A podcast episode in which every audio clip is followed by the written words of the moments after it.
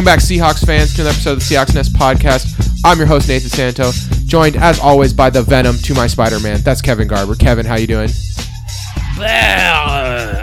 Hey man, your movie's coming out next year, and you're being played by Tom Hardy. How does that make you feel? Better? Way better. I mean, No way. I would I would talk like that all the time if it meant Tom Hardy would play me in anything. All right, and the Kingpin to our Spider-Man and Venom. That's Eric Ronnebeck. Eric, how you doing? Man, I just, just insult to injury here.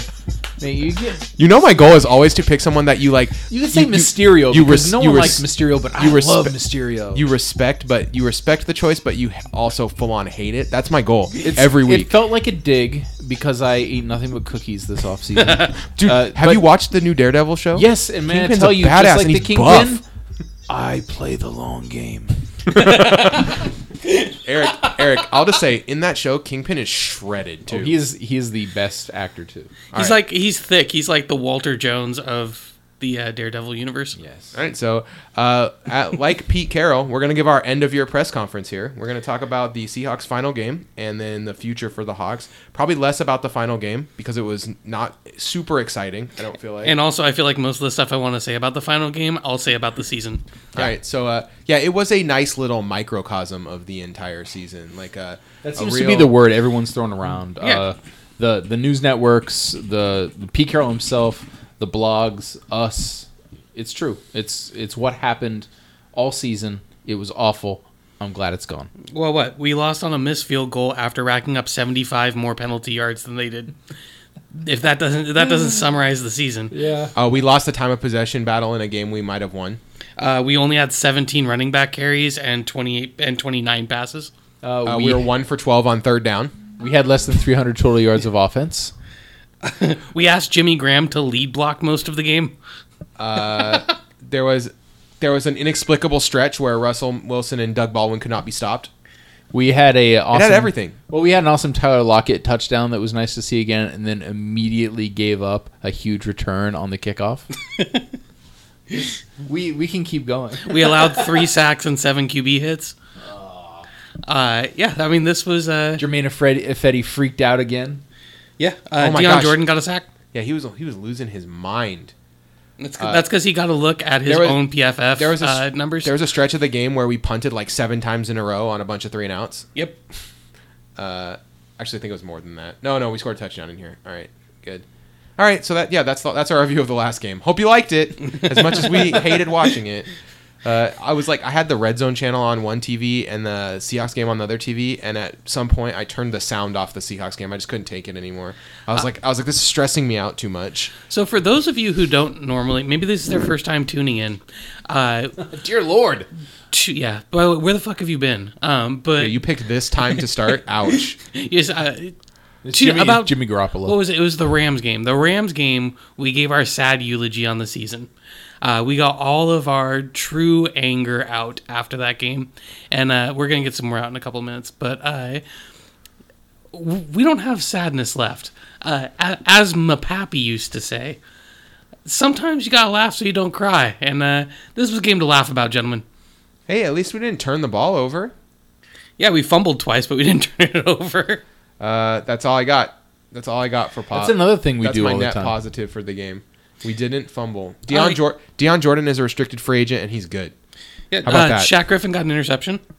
Yeah. Uh, Russ threw for 221 yards. He had 7.6. Uh, we shut down their offense. It just didn't matter. I mean, uh, Kerwynn Williams uh, 3.3 yards per carry. Uh, Stanton had 4.3 yards per attempt. We shut down their passing game. Their run game didn't do a lot, but it all did enough that on four Phil Dawson field goals, they well, won. I Don't would forget Elijah Penny. Yeah, Elijah Penny.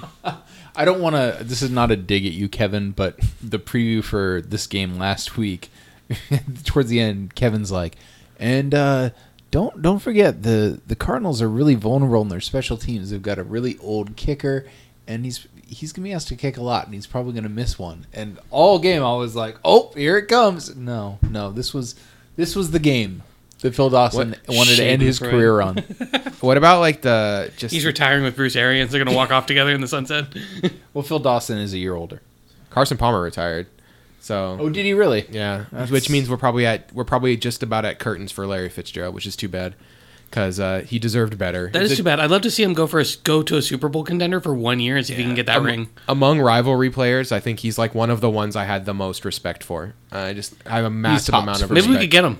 For Larry He Fitzgerald. you says said- this is his favorite place to come play. You said Super Bowl team, Kevin. Shut shut up. Got hey, him. hey, he could play Jimmy Graham's exact role. Hey, you want to imagine? He'd block better. What are you talking about? I don't want to piss anyone off, but can you imagine Fitz on the Patriots? Dear That's where he's Lord. going. Dear Lord, don't do it. Just don't do it. I don't know if he would. He'd be so good on that. Oh, let's not talk about He it. He would, but I think he would just rather go to a. uh, Yeah, that's right. This, welcome to from the Larry Fitzgerald's front bedroom, where we only talk about Larry Fitzgerald. That's all we've got, Kevin. Uh, okay, let's let's let's take a We couple bright we spots from got, the game. we all we Uh, need. Mike Davis is probably going to be back as a rotation player next year, and he looks decent. I would not. I'd be. I'd be unhappy if he came back as the number one running back. If they if we go into next season saying, "Hey, yeah, we're just going with Carson and Davis," I would be extremely nervous uh, about our prospects. Uh, those are two guys who have a uh, checkered injury past, to say the least, so far. Carson doesn't have a big injury history. He just got hurt this year. I think that was He's bad a- luck. I mean, he's a rookie, so it's hard to But say. that being whi- said- which way? I do agree that I don't like the idea of the two of them being our co-bell cows. Yeah, because you're not going to have uh, uh, we- Prosise and McKissick. We don't really know. Process is so good. The one play, one to ten plays he's on the field every season. Man, he looks good. Yep. he's uh, he's what we always wanted with Percy Harvin. It's like Better. commuting in a BMW. Better Yeah. be. I say what we always wanted because we wanted a guy who would play more. So yeah, exactly. Oh wait, so he's exactly like- the same. Yeah, it's it's it's good attitude, Percy Harvin. Uh, all right, then uh, Rawls uh, was, was looked decent. Like he could be a p- functional NFL player again, but uh, Had a really boneheaded penalty on a taunt that Right. screwed us, and uh, that's probably his last play as a Seahawk. I was gonna he's, say he's pretty much done now. I don't really see him coming back. I, I don't really know about the taunt. I just think it was he probably you know You stood over a player and you shouted down at them. he, he wasn't that standing over, was he? Didn't he just get right back up? Either way, the ref was right there. Yeah, that was, that was a dumb play. We continue to not be able to score on our first drive unless you count the field goal. Uh, the I mean the kick return as our first drive, uh, which I don't. So we uh, we continue to be uh, ineffective on our first drive. Remember, Bill Bevell, his job is to script the first. Really, he's got to script the first ten plays, right? So um, the first ten plays, he we punted uh, on like three of them. So however you feel about that, you know. Yeah, Darrell Bevell, man, that guy, that guy knows how to call a game. And then, uh, so yeah, we had ten offensive plays and then th- and three punts in our first thirteen plays. All right, so let's go get let's get right into this. So it's Seattle Seahawks. This is this marks the beginning of the Seahawks off season. Um, we're not going to talk draft yet. Need to wait and see kind of how some things shake out there as far as that- underclassmen declaring right, and all that. exactly. Like there's a lot of juniors that are actually like pretty interesting in a draft that has like a like a low ceiling but a high floor, and uh, you don't know like which of these juniors will decide like, hey, you know what, I could probably get overdrafted in this draft a little bit and stuff like that. Some position groups, uh, if juniors come out, it's going to be a strong group, and if they don't, it's going to be a weak group. Um, you know, we don't know who all is going to end up being free agents at this point. Uh, so instead, it's time to talk about a different angle. Instead of thinking roster construction, let's talk staff construction because I think we can agree that it's time to make some moves. And uh, our our arch rivals, Field Gulls, uh, put up an article about uh, moving on from certain coaches, and I think we can all agree. We've talked about it a lot, but I think it's deep a time to deep dive. What do we really think about this coaching staff? What do we think about the future of them? Uh, what do we think about like the now? Sure. Okay. What do I think about about the two coaches that we have right now? What do you think about? Uh, let's talk coaching staff first of all. Let's talk whole staff. Uh, who do you think needs to go? Who are you uh, not ready to call out? And uh, who do you think has to stay? Um, I'm of the opinion that just about everyone can go. If uh, if there's no there's no one who I think is not.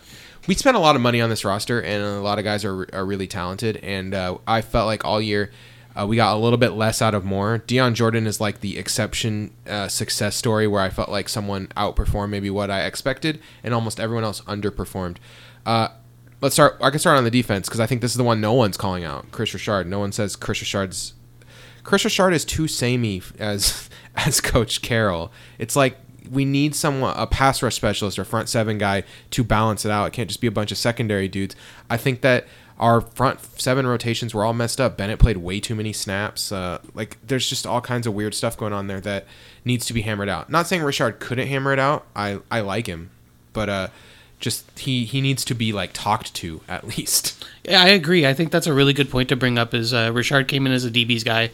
Um, Gus Bradley was a linebackers coach for Tampa before he came over, and uh, Dan Quinn, um, he also coached uh, in the front seven. I think he's one of those guys who coached kind of everywhere on the defense um, over multiple stops.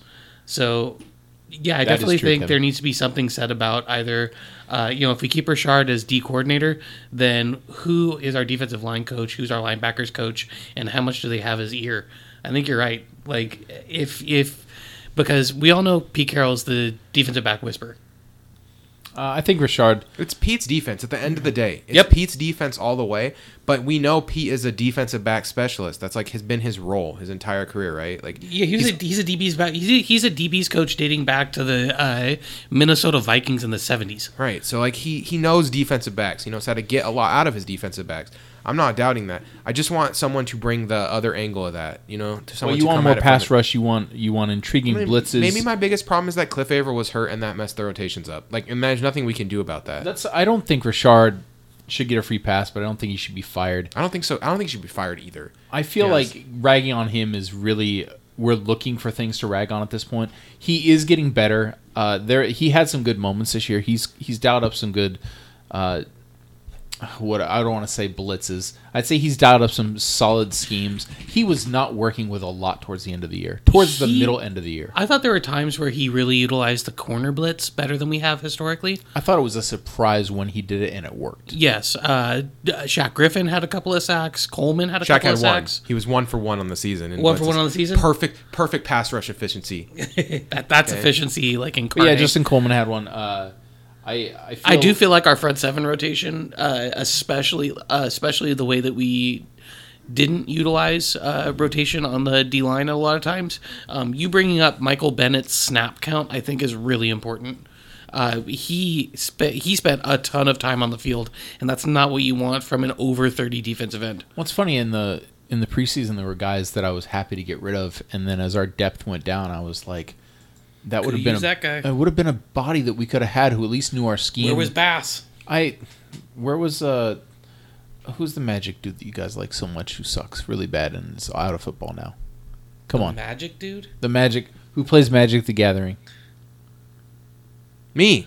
Oh No. no! You're talking about uh, on uh, Oh, uh, Cassius Marsh. yes, Cassius on Marsh. the Patriots. I don't like Cassius Marsh a whole lot, and he's a boneheaded guy who gets a lot of penalties. Having said that, if he would have still been on this team, I think it would have helped our defense at times. It would have given us more depth than we had. It's someone in the system.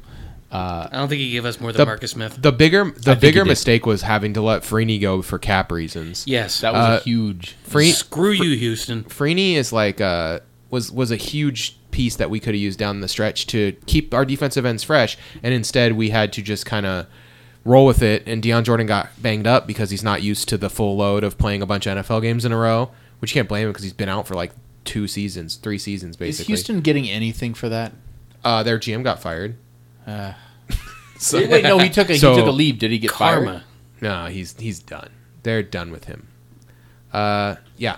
Anyway, I just think it's interesting that Russ can get you know a hundred or the Seahawks can get a hundred thousand dollar fine for their concussion protocol on Russell, and uh, you know this people around the league did not like that move that the Texans did on Jer- with Jeremy Lane, and it it just baffles me. What's going to happen is there's going to be like a little rule that's going to be showing up in the ownership meeting about uh, Yeah. paperwork and physicals and stuff. That's going to be like but in response to it because that's how they usually handle that kind of crap. All right, so we agree that something needs to happen as far as in the defensive coaching room. say the coaching there needs to be a balance on which voices are being heard. I think we agree there, and there's some roster construction questions. Yeah. Okay. And then so let's go to the next coach. The next obvious one is uh, Tom Cable, right? To go after Tom Cable. Yeah. Um, sure, Tom Cable. Okay, there's this narrative out there that Tom Cable is making less out of or more out of less talent. That the Seahawks offensive line is just devoid of talent. Okay, and I don't understand what at what point do the Seahawks have to commit resources for people to shut the fuck up about that? Because if Fetty's a first round pick, Post is a second round pick, Britt's a second round pick, Odhiambo's a third round pick, Joeckel was the former number two overall pick, and Duane Brown is a former All Pro. At what level do we need to commit resources to the offensive line before people will go, you know what? Actually, it's not that Tom Cable's offensive line whisper. He just sucks. Yes. Name, n- tell me times Tom Cable coached an offensive line in the top ten of either pass blocking or run blocking that didn't have Marshawn Lynch. Oh wait, you can't find it because it doesn't exist. Yeah. It, it doesn't exist. It's not a thing. He was not good. He's What a- not a good coach. He's, he gets all the credit for stuff that he had no control over. When Marshawn Lynch ran for and had all those great seasons for the Seahawks, he was first in the league year after year in missed tackles. Year after year, he makes even this year. Whenever when Marshawn Lynch is a, a shell of what he does, he has 3.09 yards after contact, good for fourth in the league. He's third in Pro Football Focus's elusive rating. Marshawn Lynch is a beast. Okay, even the the the 32 year old older version that's just repping it for Oakland, right? Going for the town. Okay, but the, but the thing is, is that that is why we were successful all those years on the run game with Cable. And if you go back and look at the past stats, there's one season where we were okay at pass blocking and a bunch where we sucked. Okay, this is not a new problem. Also, look at the guys we got rid of that we wanted to get rid of. J.R. Sweezy is a prime example. He is a defensive player that we moved to the offensive line. He's a guy that I did not like on this team. He was a guy that went on and improved elsewhere. Uh, if you look at the types of seasons that uh, Carpenter had in uh, yes. New York, Yes, Kevin. he went to the Jets and he became a better player. These are guys that I wanted gone. Uh, look at the running game that we're anchoring over Unger in New Orleans. Unger is someone I didn't want gone. That's the only reason why I didn't bring him No, up. but he's a guy who But- went to New Orleans and he has been He shored up that everything you could possibly want there. He was Well, a game changer for them. Let's look at Okung too. Okung is eighth in the league in pass blocking uh, efficiency. Like, I mean, the, there's all these guys that are ex Seahawks uh, linemen that are doing well all over the league.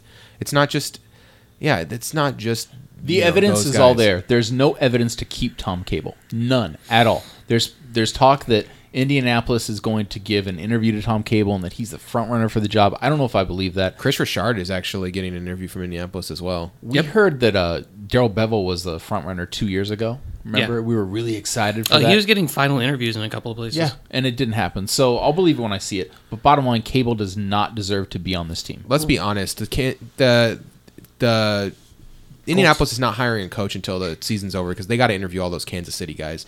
Uh, their GM's a former Kansas City guy. They're not. They're not going to hire one of our coaches before the. No, and Nagy as well as uh, oh, who's Childress are both uh, considered solid coaching candidates, and Childress has been a coach. Um, to go back and double back on some of the numbers that uh, you were talking about, Nate, in 2010, uh, Seattle ranked 14th in uh, adjusted sack rate. In 2012, they ranked 20th in adjusted sack rate. And they've been 24th or worse every other year. And they're never. Dude, they're, They have been never been they have been involved- better than 20th once. He's never been Cable. involved in a top 10 blocking line, and I'll put that in scare quotes. You know, like that's when you do the air fingers blocking line without Marshawn Lynch. Okay, and what well, what what's the common factor there? I, I would argue it's not Cable. It's the fact that we had a borderline Hall of Fame running back at his absolute apex. Yeah, and if you don't think that that guy was that good, go back and watch that run against the Saints. Just you know, loop it around a couple times and just remember what we had when we had a real running back. From 2010 to 20, or from 2012 to 2015, we were fourth, ninth, fourth, and fourth in adjusted line yards. Outside of those years, it's 28th, 19th, 26th, 31st. So outside of four years of prime Marshawn Lynch, we've been no better than 19th, and we've been 26 or worse three out of four years.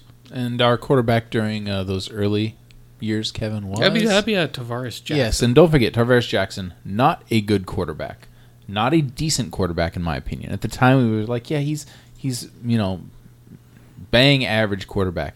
He's not a good quarterback, and we were a run first offense. We invested more in the offensive line, and it still was not that great. Yeah. Um. So, I the case against Bevell or the case against uh, Cable is very strong. I think we can all agree about that. Uh, the question is, and I guess we can do this after we talk about the next coach. But the question is, will Pete move on? Well, I think Pete is a Pete's a deadlock to stay. So uh, I- no, I can I- mean, will Pete Move on move from on cable. from cable? yeah, I think that it's hard to say. Let's talk after we finish going through Everyone, the. I think at this point, everyone knows they're on notice. They have to be. You can't have a season like this and not be on notice. Um, okay, let's go to let's go to Bevell next, Okay. which I think is the obvious choice. Uh, Darrell Bevell. Uh, Darrell Bevell. I'm. I understand why Pete has had his back for so long. I think Darrell Bevell has is a good coach. I'm not. I'm gonna go to bat with that. I think he's a good coach, but you can't just keep doing the same thing and expect different results. And at some level, That's the definition of doesn't- insanity. He doesn't. He's he doesn't have the ability to script plays with this personnel group and be successful. So there's no point in keeping him around. Okay, and I hope that he goes somewhere else and is very successful because I think that he he is not that bad. But there's no he's just he's done here. It's over.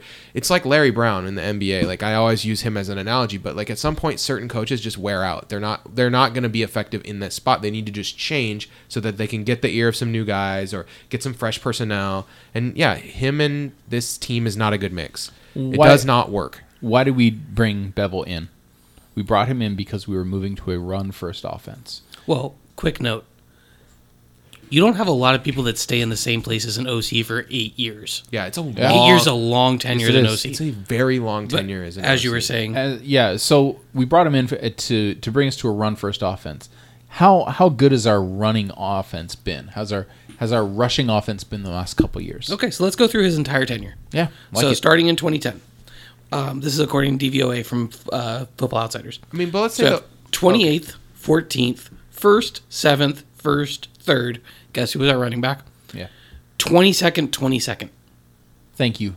Those last couple years, this is moving to a pass offense mostly, not all the time, obviously. But Russell's been asked to throw more. Darrell Bevell is not a passing offensive coordinator. He's been here a long time. Uh, Kevin, on the way in here, we were talking about how maddening it is to to see his play calling, how it takes us out of the game. Uh, you you brought up a you had a good phrase for it, where I where I explained it as, you know, he's so it's mundane to a point where he changes it up when he has to change it up. You had it you you phrased it a lot better. Well, uh, for me, it, it was lazy. It's boring. Lazy, okay, And yeah. lazy. Uh, lazy's the big one, and that goes back to what Nate said. Uh, as an offensive coordinator, you know, we, we always joked about this back in the Holmgren era. Oh, here's the scripted 20. Here's the scripted 10. Bevell's script. I mean, Nate, how many games this year did you go? It's like Bevell didn't even watch the film. It, like- it feels like almost all of them. how many times were we in just like third and um, uh, third and twelve? Like, like at least create manageable down and distance. Like the the team just didn't do that at all. Like they had no idea how to like, just I don't know, like just manage their offense. It just felt completely off off base. And this week I saw a, a nice pick play that actually worked for us. Um, we had our, our receiver drop the ball, but I will say that those picks are those pick plays are plays where our offensive our receivers are moving uh, down the field in different patterns is isn't enough for me. I'm sick of seeing third and five or third and six and seeing a five to six yard hitch route where our receivers stay in one spot and Russ is waiting for lanes to clear so he can see. Uh, the defenders match up perfectly with our receivers. We don't have a shitty receiving core. We've talked about this. We have a good receiving core. It's the coaching, it's the planning, it's the schemes that are not working. And It's just the dropbacks. It's the confusion on the offensive line and We've picking up the block. about how how far Russ is dropping back, and and it plays into his weakness because his first instinct is to drop back further when he gets in trouble. yeah. And how is uh, how is that read option going to work if we're constantly dropping back so far, and then all of a sudden we're not? Ooh, is that is that called tipping your play? It's frustrating, and like the cable argument, I don't see any argument or any holes in our argument that says Bevell, you deserve to stay. Uh, I'd like to bring up one other thing just to kind of clarify something. I think I think uh, Eric, you hit on a really good point, and that is we're transitioning into a passer, a more pass-heavy style of offense, built around a quarterback and really a receiving core that we're paying in a way that we didn't before. Yeah. We were a run-oriented offense that looked at times and places to take our shots, and that worked really well. We don't have a sustained run game, and Bevell doesn't Bevell's not committed to the short passing game in a way that we need to be to pull off the other type of offense. But so what we end up with is a lot of uh, taking shots, and this year has been marked by an offense that has no consistency. We score off of big plays on big drives, or we don't score at all. The the team is is really good at in play action as well. Yeah. But it's like very hard to set up a good play action when when the uh, running game is just like so non-existent. Like this year was the first year Russell Wilson hasn't hasn't had the number one QB rating in play, on play action plays, and as long as I can remember, he finished ended up ninth. 19th his QB rating with play action was 94. It was actually worse than his QB rating with no play action. What was his clean pocket rating? Uh, well, the kept the kept clean thing's tough because of how little he's kept clean. But like, I'm just gonna go back to last year, okay? Just because to give someone some reference. So this year he had you know 93, 94, 93 with play action, 94 with no play action. Okay. Last year his QB rating on play action 121.8, second in the league behind only Tom Brady. No play action 83.9. Like it's a huge difference where the offense has completely changed, and it's because we can't run the ball anymore. No running backs over 250 yards, not one. Um, And that's not all injuries. yeah, it's not all injuries. No, that's talent. I mean, as as much That's as scheme. it's scheme and it's talent. And this is something I want to bring up because, uh, you know, shout out to the person on Reddit who uh, came back at me and said, hey, Cable's the run game coordinator. How much of this is on Cable? And the answer is lots. lots, all of it. Because six days a for me. week, he's in charge of uh, instilling the run blocking scheme, making sure guys know what they're doing. And so he is in charge of the whiffed blocks that allow the defender to knife in and hit the running back. He's in charge of all of the missed assignments.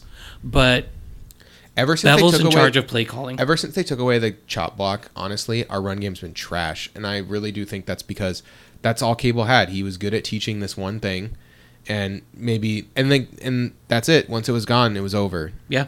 That's that's it. If you if you want to know why we hate Cable so much and how we hate Bevell, because he's a wife beater and he, he's not even a good person. Like, like at least I can root for, I can root for Bevell because I know that he's a good person.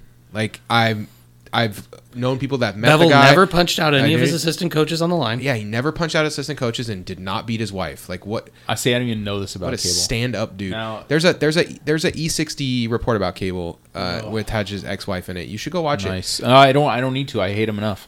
Uh, there was a play. no, there's a play in this game where, and I, I, I I, gotta talk about this Cardinals game again. no, just one play, just just for Okay. one play, Okay, all right. and I'll- it I'm gonna was. try to- You'll love it. Brit, it- was it before or after we uh, the game already didn't matter? Because oh, the game didn't matter before we played it. You know that. So, the Trick Russ question. Russ hikes the ball, and we have the right tackle and the right guard move to the left, and and to, to block left. Meanwhile, the uh, the four man rush has already made it through Britt, Brown, and Joeckel, and Russ is on the ground. Yeah. That right there says it all. That is one play. And you can say like, oh, that's one play. Yeah, but we've seen it so much. So much. Uh, the right side of the line is moving to move into their zone, and before they can even get halfway there, halfway there, Russ is on the ground. Well, and Bevell's the one calling these plays where Luke Wilson and Jimmy Graham are lead blocking. Yeah. I mean, he's calling those Well, plays. Bevell, Bevell and Cable work hand in hand on this. It's not like they don't communicate. I agree that Bevell can go somewhere else and have some success, uh, but I do think it's time for a new voice. Cable, I just think, is bad at his job and has been writing. Like you said, he was a one trick pony who had a Marshawn Lynch to make it look better. And, you know, ha- what do we hear every time they draft somebody? This, these are these are we have this list of seven guys that Cable said if you give him those guys, he's going to be able to do something. and so we spend them. a high draft pick overdrafting some offensive lineman that no one else even wanted. a Fetty who would have been a second round pick. We pick him high in the first round because uh, Cable's guy. says he's going to be a left tackle of the future. Man, that's worked out. He's the, he's really the right tackle of the future. No, Um, sir. He might be the right guard of the future. That's not. That's not. You know what? He might have someone come in here and teach him how to read what a defense is doing and be a really serviceable right guard or right tackle. If he has a veteran on the line that can really help him and calm him down and let him know that it's not the end of the world, I think he can be a productive player. There are moments where he's not the worst guy on the field. And Kevin, I'm going to go to your point about up, moving the offense more up tempo, getting the offense going quicker. Those short passes. because because um, let's talk about the Seahawks offense. Okay, um, in the league, uh, I can tell you the NFL QB rating of every quarterback who gets rid of the ball in either two and a half seconds or less, or two point six seconds or more. Um, first of all, Russell Wilson has the longest average time to throw in the league, other than Tyrod Taylor. Uh, so that and Tyrod Taylor is notorious for holding on to the ball too long. That's like his thing. But let's just say every when Russell Wilson gets rid of the ball in two and a half seconds or less, he completes 69% of his passes for 21 touchdowns, a 105.6 QB rating, good for fourth in the league. When he holds on to the ball for 2.6 seconds or more, he drops all the way down to 13th, completing only 53% of his passes for 13 yards, seven picks. And here's the part that really chaps my ass, I guess, is that he has way, way, way more dropbacks that last 2.6 seconds or more than everyone else. 350, which is 42 more than Jacoby Brissett in second place. yeah, that's Okay? insane. It's nuts. It's stupid. And how many Get five and seven ball. step drops do you see? Get rid of the ball, Russ. Like don't. And also, when as soon as that five step drop gets called in, just say no. Just be like, mm, nah, dog. We're not, we're not doing that. That's not a thing that's happening now. and that's fine on play action, or that's fine, you know, three times a game. But you know, when it's five times a drive, if the drive lasts that long, that's a problem. Like it's okay to like wind up and like put your back into a deep one, but like he's dropping back, having the ball for almost three seconds, and then trying to throw like a seven yard pattern. It's like nah. All Oh, right, so all I think we've covered Bevell here. Bevell, and I, I got my Russ stat in there. My irritation with how long Russ holds the ball. Okay, uh, So there's one left, right? Brian Schneider. Brian Schneider. Brian Schneider. Uh, I think Brian Schneider's gotten a lot of credit for our special teams being good when really we just use our starters on special teams and no one else does. Uh, when the injuries happened this year to our starters, I think it, it showed a flaw in that mentality, which is that you can't have players going into their 30s playing special team snaps when they're good defensive players. Uh, so, yeah, I don't know. I could take him or leave him. I don't really care that much, though. the The kicker was bad. The, this punter, John Ryan, was was as good as I could have expected a, a punter nearing forty to be. Like I don't know what else I could ask from him. He uh, he obviously gives a shit too, which I like. so, Yeah. so so so Here's uh, the thing, though. We also you, had we had mean, John who's a good kicker, and John Ryan, who's a good punter. And when they were on top of their game, like because you ask around, special team coaches don't teach kicking and punting. They teach everything else to let the kicker and punter do their job. Yeah, it's a Yeah. cover. They're coverage coverage coaches. Exactly. Well, the coverage has been getting progressively worse. As you said, Nate, we use a lot of starters, and that's putting more wear and tear on veteran bodies. And the last four years, we've been 19th, 3rd, 15th, and 20th in special teams DVOA. I would have no problem letting them go. I mean, you know, as much as you clamor, special teams is kind of fungible like that. Like sometimes you're up, sometimes you're down. Uh, some teams are consistently really good at that, but that's kind of the exception, not the rule. Uh, I think We again, can- if we we are consist- moving on from some people, it's probably a good time to just move on from everyone. We consistently controlled field position though. So that's that's um yeah. That's that's a valid point. So take him or leave him. I think is kind of our verdict on this one. Yeah, right? it's it's a, I would I would trust Pete's judgment on this one. Whereas like with Cable I've seen enough. I feel like I if he if he um if he if he Both keep- here and elsewhere, he's proven what he is. if he if he keeps Cable, it's always compete unless you're Tom Cable. Then you don't have to compete for your job. You just get to have it, I guess. I don't know. I'm- Got some photos. Yeah, I don't. I don't know how you move. I mean maybe he's a 9/11 truther like Pete and that's why he gets to keep his job. I don't know how you how you move into next season with Tom Cable as your offensive Can you line coach. can you tell I'm salty when I start bringing the 9/11 truther Yeah, stuff that's that's? Yeah, usually that's- rock bottom. That's that's Nathan. you you don't worst. remember it until then. Um, Oh, oh yeah, he is a 9/11 truther. Uh, yeah, that's when you're coming up with your shit list of Pete Carroll things, that's on it. uh, sorry, uh, yeah, I would say sorry to all the 9/11 truthers that are fans of our podcast, but I'm not. Um, Hey, well, Russell Wilson, you know, he went from fourth under pressure in NFL QB rating to like fifth last year to like fourteenth this year. So you know he was worse under pressure too. I found last year cool. towards the middle end of the season, you know, we moved to that up tempo offense. That it There were some for us. adjustments, yeah. There were adjustments that actually worked. And this year, I don't know if we even tried adjustments. Nothing worked for us. We got worse and worse. That Dallas game, oh my gosh. We won that game too. That's not a pass. At the end of the game, I said this feels like the most undeserved It's win. this is the pass. worst December I've ever seen from a Pete Carroll team. oh, absolutely. Not It's even bad. close. They, they did not finish strong. They did not do what we expect. Even of the Pete two Carroll. Tarvaris Jackson In like a years. lamb, out like a Can, lamb. can you win the game in the first quarter of the season, Kevin? Can you can you not make if the you're playoffs? us. Can you make the playoffs in the second quarter of the season? can you make the playoffs in the third quarter of the season? No, you make the playoffs in the fourth quarter of the season, or or don't? or, not, Yeah. or nah. you know, uh, so we've gone through that. Let's talk about the final kind of big thing around the coaching changes, uh, and that is That no one's gonna change, and we're all gonna be super salty about it. that if no one changes, we will be super salty because Oh yeah, you know, I'll, I'll lose faith in this team. there's the Pete's guys thing, but I'm gonna go back to USC, go get in the wayback machine here, you know, because Pete Carroll he's talked about you know he died, you know, in the NFL he died, he was dead, career over, buried, um, and once you die, you have nothing left to lose, and so he wanted to do everything his way. Well, he did that at USC, but there were times where things got stale, and you talk about, you know, Pete doesn't want to change coaches. That's true. But what Pete will allow is he'll orchestrate a lateral movement for someone. He'll kind of help them find a landing spot that's a lateral move. I wouldn't be surprised to see, you know, Tom Cable land as offensive line coach on one of these umpteen million coaching staff openings that are happening this year. This is a good year. There's going to be like eight or nine entire coaching staff turnovers. And this is a good year to go find someone a job. If Childress gets a head coaching job, then he can have his old friend Darrell Bevell back for Yeah. sure. And I could definitely see that happening. And that would be in Indianapolis.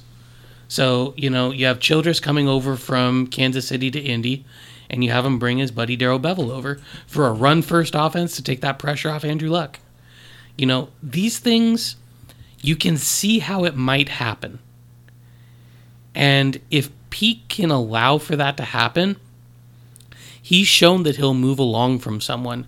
He just doesn't like dumping people out on their butt. Well, and I think the problem with that right now is because the playoffs are still going on, you're not going to hear anything about this for at least a month. I mean, there's not going to be Yep. any move made. People, want to sign Matt Patricia. People want. You're right. They they want to they want to get through all the interviews before they sign anyone. Because these guys may be Bevell, but really these guys are not getting head coaching jobs. So you need to wait for the head coaching dust to settle. So these teams whose offensive coordinators are becoming head coaches, whose offensive uh, assistants are moving up to offensive coordinators. And who these defensive coach are these coaches who need to build staffs too. yeah. Yeah, we're a month and a half away. And so you're going to be looking at a lot of offensive offensive staff openings in February. And they're going to be looking for people to fill those openings and don't be surprised to see, you know, we release Darrell Bevell from contract so he can pursue new opportunities. And that's the way Pete will do it. If Pete gets to put a happy spin on it, he'll do it. And that's fair. I mean, if he believes in his friends and they're his guys, then you know he doesn't want to look bad. That's Well, and he got he got dumped um, in the NFL. Yeah. he had some he had some tough breaks, and I think that he always worries about doing that to someone else. He doesn't want to do someone else like that. All right. Well, Uh, do we talk about candidates, uh, I or feel do we talk about that next week? I feel like we're out of time. We're, All right, we're let's do that next week. Let's do. Let's just talk about. Um, there's one thing I do think we need to talk about, which is just the roster in general. Uh, rumors are going around now that Avril and Chancellor are like, you know, Pete says they're they might not ever play again, which is uh, not something Pete would say lightly. No, that's uncommon. So uh, so that that that's going thing. Are there? Okay, let's start with this. What are the, who are the players in your mind that we absolutely have to bring back next year? Who are the guys that are just like absolute and let's not include rookie contracts or restricted free agents. Obviously, Shaq Griffin, Dion Jordan, uh, other rookie contracts, Prosise, uh, they're coming back. So just let those ones go. Okay.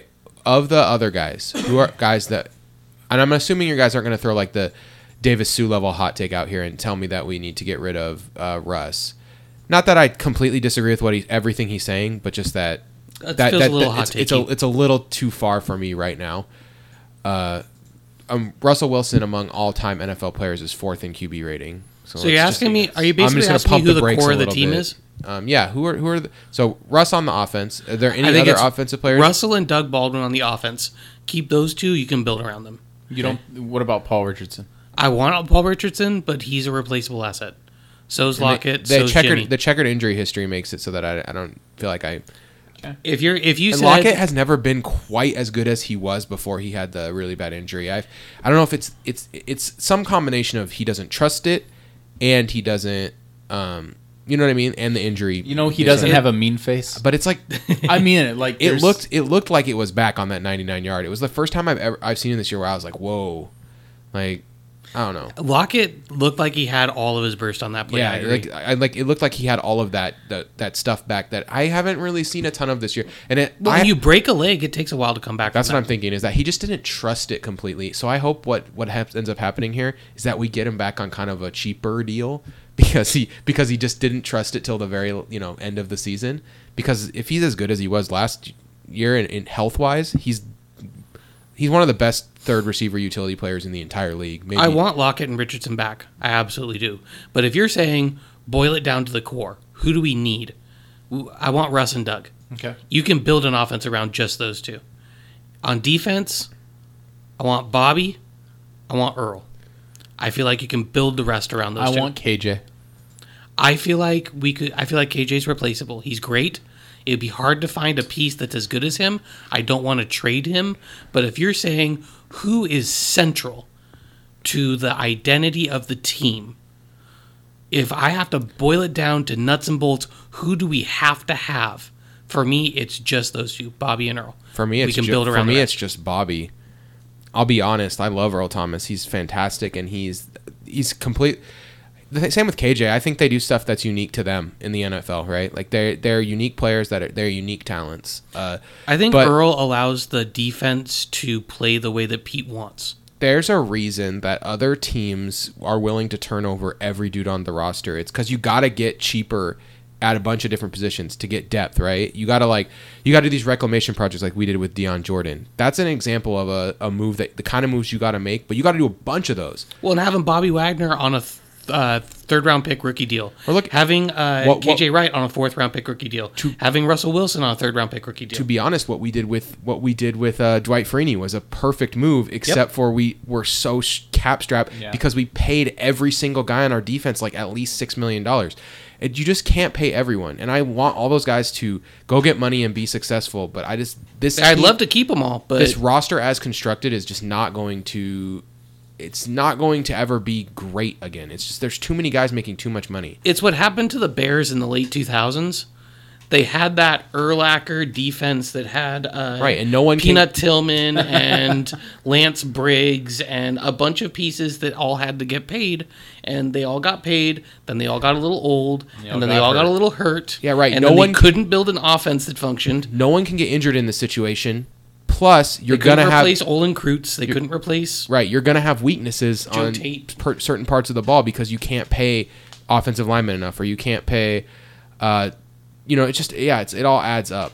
So, well, So yeah, it's it's tough decisions, but send you us know, send us a million emails about what you think. Who are the players that n- don't include rookie contracts? Please don't say we can't get rid of Shaq Griffin. Of course we can't because he's making like three a million dollars a year, and we have him for the next three years. basically, who are the stars that get paid? Right. Like, do we need to? Do we absolutely have to bring back Sheldon, who said, "I want to be a Seahawk next year," which is pretty cool. I did not see that shit coming. I'm pretty happy about that. Uh, do we need to? No. Do I really want to? That's on my birthday list. Sheldon was a very Sheldon was very very good last year. I I quite enjoyed watching him play football. I thought your original question, honestly, like I feel it changed to to the boil it down. Uh, who do we who do we need on this team? Like boiling it down to like the essence. That's one question. As far as like the next step down or next step up, Like who do we need slash really want on this team?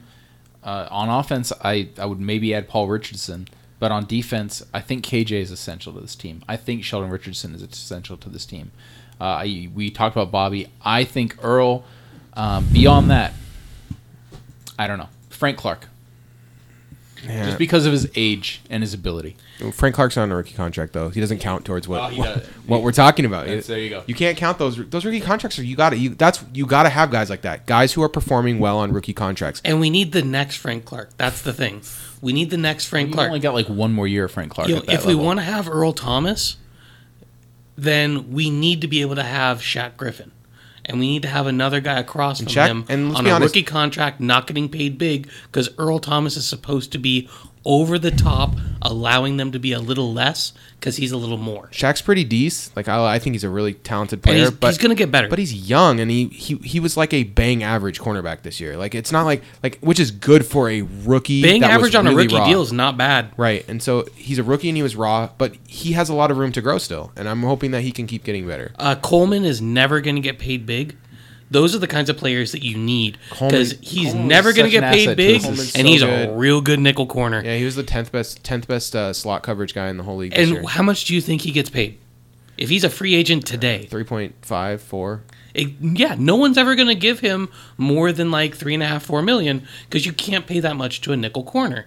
But he is so pa- perfect how much are you in paying his Philip, job. How much are you paying Philip Gaines? Like however much that how much that is. That's how much uh, that's how much Justin Coleman can make. He's just like a yeah, he's just a He's perfect at his job. yeah. It's like And uh, he didn't get fined for that kettle celebration. he they- shouldn't they took have away that fine. That was good. Um, Dumbest. you can't use props though, Kevin. He didn't use a prop. They put the prop there. That's on them. All right, are we? We are didn't land on Sherwood Forest. Sherwood Forest landed on us. All right, Kevin, uh, take us to the mo- the money zone. All right, man. If you want to talk to us, hit us up on the Facebooks, on the Twitters, on the emails. We are at facebook.com slash the Seahawks Nest. We are on Twitter. We are Seahawks Nest. At, Seahawks, Nest, yeah. Um, you can email us. We are uh, podcast at fromthehawksnest.com. Uh, but it's better if you just send us a direct message. You know, um, talk to our man Augustin. He knows how to get a hold of us. Does it all the time. uh, just send us a little uh, little chat there, and we we're, we respond quickly and with uh, much detail. Another another thing too is that um, you could send us your credit card numbers, your love letters, your mail bombs. Uh, Send them all. Send them all to admin at, at fromthehawksnest.com. You know, just just send them right over, and uh, we'll let Brett deal with that. Got message number four one nine. Especially if it's a mail bomb. Yeah, If you're a Nigerian prince, just you know send over that information. We might forward you that ten thousand dollars. You know because we trust in you. Yeah, sh- sure. Okay, all right. Uh, Um, otherwise, the best thing that you can do is you can go on patreon.com. Uh, if you search Seahawks Nest Patreon on Google, that's the best way to find it because the user interface on Patreon is not good. And if you can support us for just for just a dollar twenty four a month, you can ensure that we have functional podcasting equipment and reimburse Nathan for the money that he puts down on stuff so that uh, we could upgrade just- our mixer system and buy some stickers to send to people. I'll be honest. I'm just trusting that the Patreon will get there eventually, and it and it has so far. yeah, So, um, all right. Movies? Do we talk movies now? we're talking movies. All right. Let, let's We have a whole club of movies. talk to. Want to talk depressing movies? Like since we were depressed. Yeah, from it's, the. it, it from seems the game. I think it's the either mood. depressed or mega happy. Um, all right. What What do you uh, What do you want, Eric? You have a depressing movie that you really uh, you really go for in a time like this? Because I had an idea for today, but uh, but it, it it's it's kind of more fun and uh, quirky. You want to do that? I want fun. I want to be cheered up. mood. All right, let's do this then. I want you guys, and I'll go first since I've had time to think about this. Let's tell people what were our favorite movies of 2017, and maybe just give like a like a short pitch of all of them. Uh, we're gonna go top five, Eric. So you can go with that. Um, if you need to go on your phone and bring up a list of the movies from 2017, that's fine. I've already taken the time to uh, figure my top five out. So um, so I can go first, and then you guys can uh, can bounce off. First, I'm going to tell you my honorable mentions. These are movies that I liked, I thought were good, but they didn't quite make my um, my top five. Okay, So my just outside the top five, my uh, my movies that just missed. And sorry, I'm trying to pull up my list here while I talk, which is why I'm like kind of filibustering. That's- what if uh, what if you're a guy who just doesn't see a whole lot of movies in theaters, but can you list movies that you really wanted to see and you're excited for? You can say what I did. What I did is there's movie. There's a movie that I thought could crack the top five that I still haven't gotten around to watching. So uh, so That's you fair. can you can uh, you can you can do that. That's something I did. Um, so here we go. My favorite films of 2015. My honorable mentions. Sorry, sorry, I'm almost there. I'm like the worst right now. I'm okay. So the movies that I that just barely missed that I was sad about. Oh my gosh, where is this stupid thing? Okay, here we go. Uh, Wonder Woman, John Wick 2, Thor Ragnarok, Disaster Artist of Shape of Water, and Split. Those are all movies that I liked. I thought were very good, and they just barely didn't make my top list. Those are all movies that I saw. Um, and then the other movie that I think would be have a chance to make this list that I haven't watched yet is Logan. I know it's on HBO, and I have no excuse at this point, but I just haven't gotten around to watching it yet. All right, so that's my that's my almost list. All right. Number five, I went with Baby Driver, which coming out of the theater I did not think would make this list, but it is the one of the most rewatchable movies I've ever been around. It is, I quite enjoy turning it on at almost any point, uh, and I enjoy it greatly. I've probably watched it ten times. It's the, probably the movie I've watched the most on this list, uh, or just put it. I just put it on sometimes. It's it's a really fantastic uh, movie for that. Uh, the sound design is just incredible in this movie. Like they lined up all the gunshots with the music and stuff, and you don't notice stuff like that the first time you're watching it, and then you watch it and you're like, man, that's incredible. I can't believe they did that. So Baby Driver, that's my number five. Number four, Blade Runner 2049. A visual masterpiece. Uh, sometimes I was, uh, sometimes I was really weirded out by this movie. Uh, it felt like they stayed in certain scenes too long, but overall, uh, Denis Villeneuve could do whatever he wants. I hope he doesn't make Dune. I hope he makes another movie like Sicario instead. But you know what? If he makes Dune, I'm gonna watch it, and I'm probably, and I'm probably he- gonna like it. Is he directing the uh, Soldado, the uh, follow up to Sicario? Uh, no. Oh, that's too bad. I think it's the it's the guy that wrote it. The guy the guy who directed Wind River. Oh, okay. I'm, I'm back in. It's going to be good. I'm back in. Uh, Co- Coco, my number three. I've not left the theater feeling better than when after I watched Coco. I was just I'm, I felt really good after I watched that movie. So I like Coco. Coco was a the feel good movie of the year for me. I quite enjoyed it. I almost cried. I mean, you almost cried. Shut up. I was gonna say Nathan. Nathan doesn't doesn't show Uh, emotion. Hashtag not gay. Number two, uh, The Big Sick. Uh, the Big Sick was my was was very funny. Uh, and it was heartfelt, um, and uh, I don't know. I felt. I just felt it just felt really real to me, and it, that's not surprising. That's based on a true story, and I just I thought The Big Sick was. It was really hard for me not to put it first, but the number one movie was just such a slam dunk for me. It wasn't even close. Get Out, my number one movie of 2017. Get Out was fantastic. Uh, it was the perfect blend of both like thriller, comedy, uh, and social commentary, all mixed up into one. Uh, I'm so glad that Sony after or Universal, sorry, after this movie came out, was like, here, here's a blank check. Go make whatever you want now. Great choice because Jordan Peele just killed it with Get Out. So that's my top five for 2017, and I also named a bunch of movies, so that should help you guys kind of formulate your top fives. Eric, are you ready? Yeah, I'm ready. I, right. I don't. I don't think I have five for you though, just Okay. because I haven't. I'm not. Like I'm not going to put the Last Jedi in the top five just because I saw five movies. It, it didn't belong in there. But I'll give you some movies. Yeah. Uh, I'll. I would like to come in number three. Okay. Uh, actually, number four. Let's go. Um, I'll give you top four, Nathan. All right. Number four. I'm going to go Guardians of the Galaxy two. Guardian Volume Two, great movie. It's hard to make a sequel that can uh, replicate the success of the first movie. Uh, and by that I mean I want it to be fun, I want it to be action packed, I want it to be funny, and I want it to have heart. And Guardians uh, met or exceeded in that realm. It was crazy to me, like when I was writing down the movies I liked. I was like, I, I had fun when I watched Guardians, but it just wasn't in my top eleven. Like I just like I don't know, it got you see a ton of movies. I do. And before you got that pass, I would have seen at least five more movies had you not got that magic movie pass that you got from the Leprechaun, whatever that was. Uh, number three, I'll say Baby Driver as well. Uh, I have not rewatched it, but I remember thinking like, oh, you know, this movie's an eight after I watched it, and I'll back off that a little. It, you know, what trope did it not have? But it had awesome sound editing. It had an awesome soundtrack. It had great performances. It had a decent performance from its number one protagonist in the movie. Hey, that's that's Golden Globe nominated actor Ansel Elgort to you. Yeah, I, I think that's a stretch How did he get a Best Actor nomination and Kumail didn't get it for Big because? Kevin Spacey's a terrible person and they wanted to deflect. so uh, I I really did enjoy that movie though. Uh, number two is Wonder Woman. Wonder Woman. probably the best all around movie of the of the group. Uh, the, the- one, the Wonder Woman Baby Driver thing was a huge. Here's the thing about. Wonder Woman. It's why is it not your number one, Eric?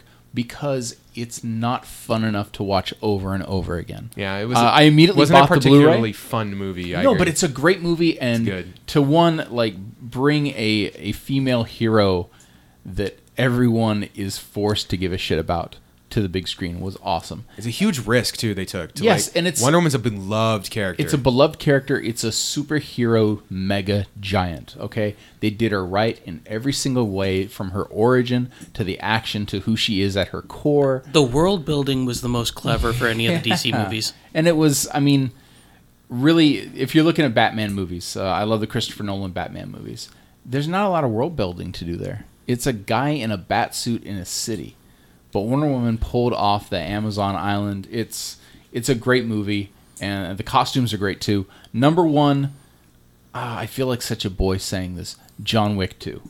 That is a movie I've watched multiple times. did you That see- is a movie that I a want. highly watchable movie. That is, it's just so much fun to watch. And my favorite thing about John Wick 2 is I'll say, yeah, you know, the first John Wick, it's great because, you know, he, he shoots a guy twice in the chest and once in the head. But John Wick 2, he sa- shoots a guy once in the chest, 17 times in the face. and it's, it's just kind of silly, but ultimately that movie, it's not pretending to be too much, but it's just smart enough to not be super did you dumb. Did you also miss Logan this year? Yeah, I didn't Eric? see Logan. I didn't see Spider-Man: Homecoming because I'm going to grab that on my way out since you've had two weeks to open it and you haven't yet. Hey, that's the first movie I want to watch for my uh, my year of weekly watching movies. And first movie is going to be Spider-Man: Homecoming. So I was going to say you uh, you're back to school movie. and you have a child on the way, so I am taking that ASAP. Um, I didn't see Coco. I desperately want to see that. I want to see Phantom Thread because I love Daniel Day Lewis and, And I P.T. love Anderson, P- big fan. Paul Thomas Anderson is my hero. Um, Big Sick is on Amazon. I'm sure I'll watch it. These movies could have cracked my top five. Probably would. I also really wanted to see Dunkirk. Did you see Shape of Water yet? I know you're excited No, about that's that one. like that's that's. I've just named five movies that would probably be my top five. yeah, for me, I'm in a similar boat. Uh, I need to see Shape of Water. I need to see Dunkirk. But saw- that was a I saw movie I Shape wanted of to see at I saw. Shape of Water. I heard it's great. Uh, It's exactly what it says I on the didn't even see Atomic Blonde, man. Get Out, Logan, Coco, and The Big Sick are the ones that I think could crack my top five, and that I you haven't didn't seen see. yet. Okay. Um, those are high on my to see list. The movies that just didn't see Get Out yet? I didn't see Get Out yet. I haven't either. Oh It's- my gosh, we're gonna have a watch party, guys. HBO, it's on HBO. Dude, I want it. to. Sounds I've great. told you like three times, but I every time H- it's just not I been a have good HBO. day. It's just not. Re- it's not regular STV. It's not regular ass TV. this is HBO. Um, so I have four movies that just missed. Okay. Uh, Last Jedi, I very much enjoyed. I don't Yeah. care. Haters gonna hate. I thought this movie was very entertaining. I was I was also entertained during the Last Jedi. There, there was one storyline that was a solid ten for me. Like I was Fact. Like, I was like, I'm, I love this part of the movie so much. And guess what? All of you uh, angry ass nerds, that's the one that you didn't like. Yeah, so probably the so one you deal with it. least. Because that one was a 10. Deal with it. I said it. Yeah, come at me. You're not saying what it is, so no one can come at you. We don't want you to. We don't want to spoil. We'll whichever talk- we'll whichever one you think it is, it's that one. Yeah, that's right. At me, bro. Um, Blade Runner 2049 was visually stunning and beautiful. Uh, they used Harrison Ford exactly right in that movie, and there was a lot to like. And it would have been on the list if it was 25 minutes shorter. But there were easily 25 to 40 minutes of just kind of wasted scene where you're like, this could have ended. Um, I understand they were doing a lot of beautiful things and they wanted to show them, but just uh, just show them a little less. They're doing a thing here. That's what I kept saying. they're doing a lot of things. Amanda, they're doing a thing right here. Um, Atomic Blonde just missed. This movie was well shot. Um, it was gritty as hell. It was not a movie that gets made very often, and I thought it was very worth watching. Um, the twist is pleasantly done, and in general, I just thought it was a really solid movie. Uh, and the last one is Guardians of the Galaxy 2, just missed my list.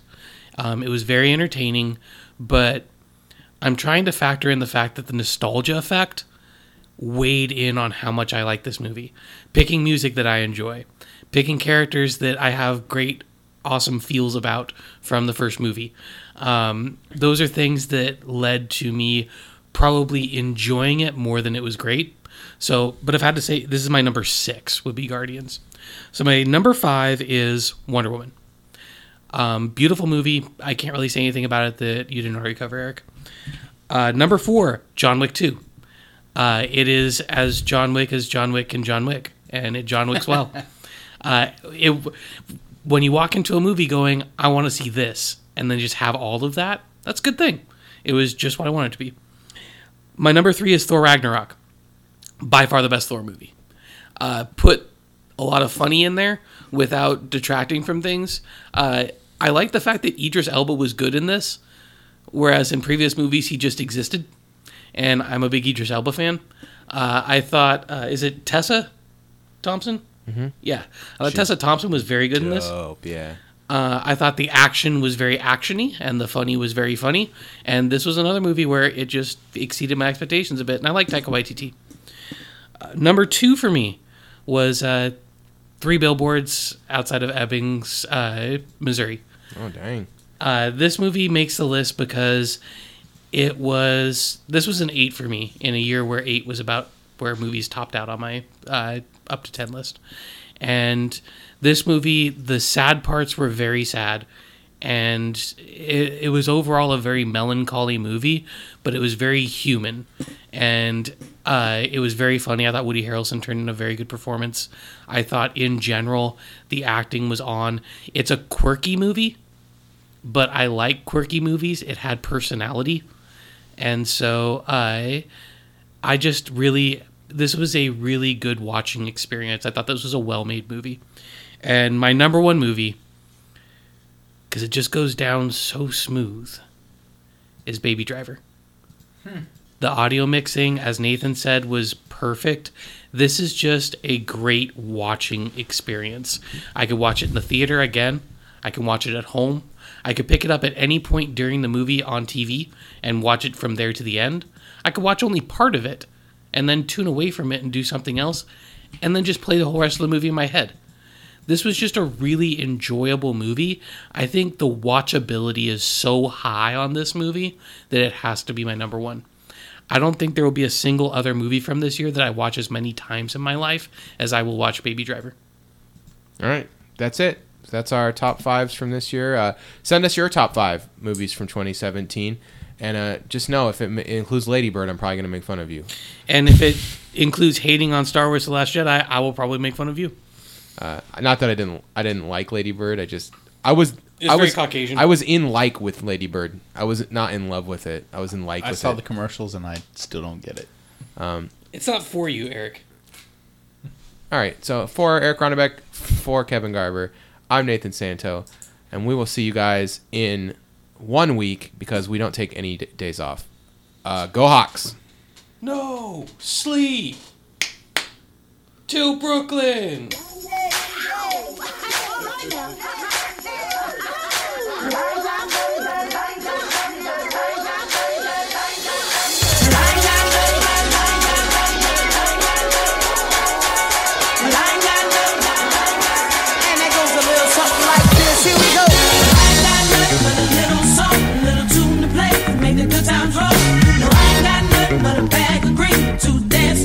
and my friends with me. Well, I ain't got nothing but a little soul, a little tune to play to make the good times roll.